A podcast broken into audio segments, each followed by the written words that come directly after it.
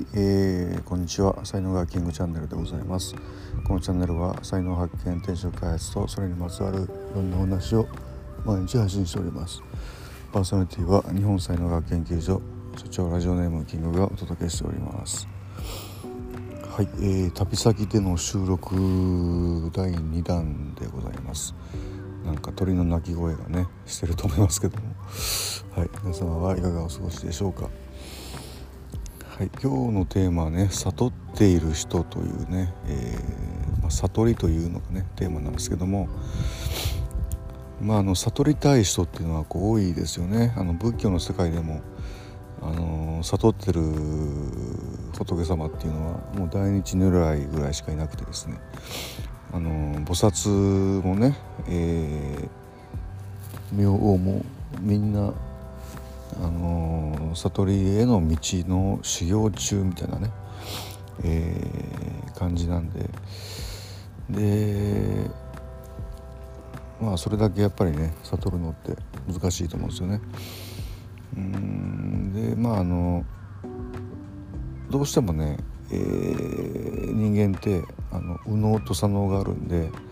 まあ、迷うわけですよね。あの右脳ってのはあの魂の叫びみたいなのを、まあ、キャッチしてるんですけども、まあ、左脳っていうのは、まあ、具体的に、あのー、状況を見て考えて、えーね、やるのかやらないのかいつやるのか何をするのかみたいなね、まあ、考えるっていうことで、えーまあ、だから左脳のことをまあどうしてもその迷いの脳っていうふうにね、まあ、言ったりしますよね。でまあこれ右脳と左脳とねこれ行ったり来たりするんで、まあ、やっぱり人間ってこう生きてる限り迷う、まあ、生きてる限り、まあ、悟れないみたいなところはあると思うんですよね。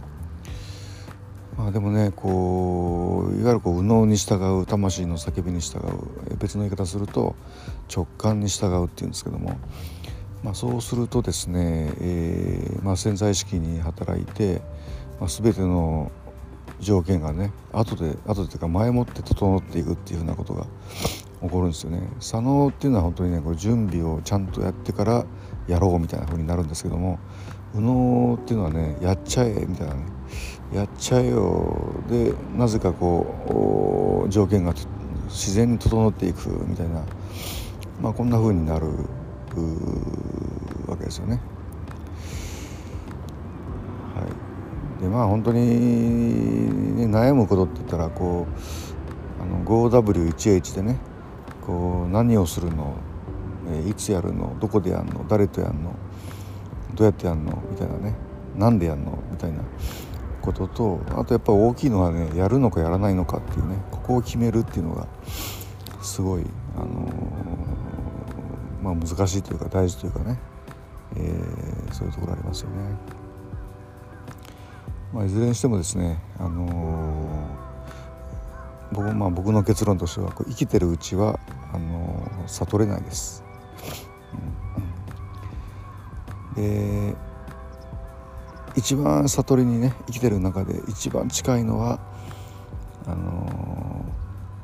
ー、生きてるうちは悟れないということに気づくということが一番悟りに近いかなっていうふうにまあ思ったりするんですけども、まあ、だけどあのこう死の世界っていうのかなこう右脳だけの世界に入ったことが一回でもある人っていうのはあのそこがなんかね悟りの世界だっていうことが分かると思うんですよね。でまあ、いろんな方法があるんですけどもあの、まあ、 TED でねあのジルボルト・テイラー博士っていうその左脳にえー、脳梗塞あ脳出血か、えー、起こした脳科学者の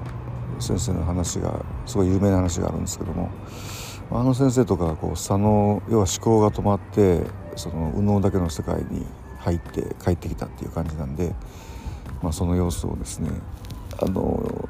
誰よりもこう分かりやすく話をねされてるんですけども。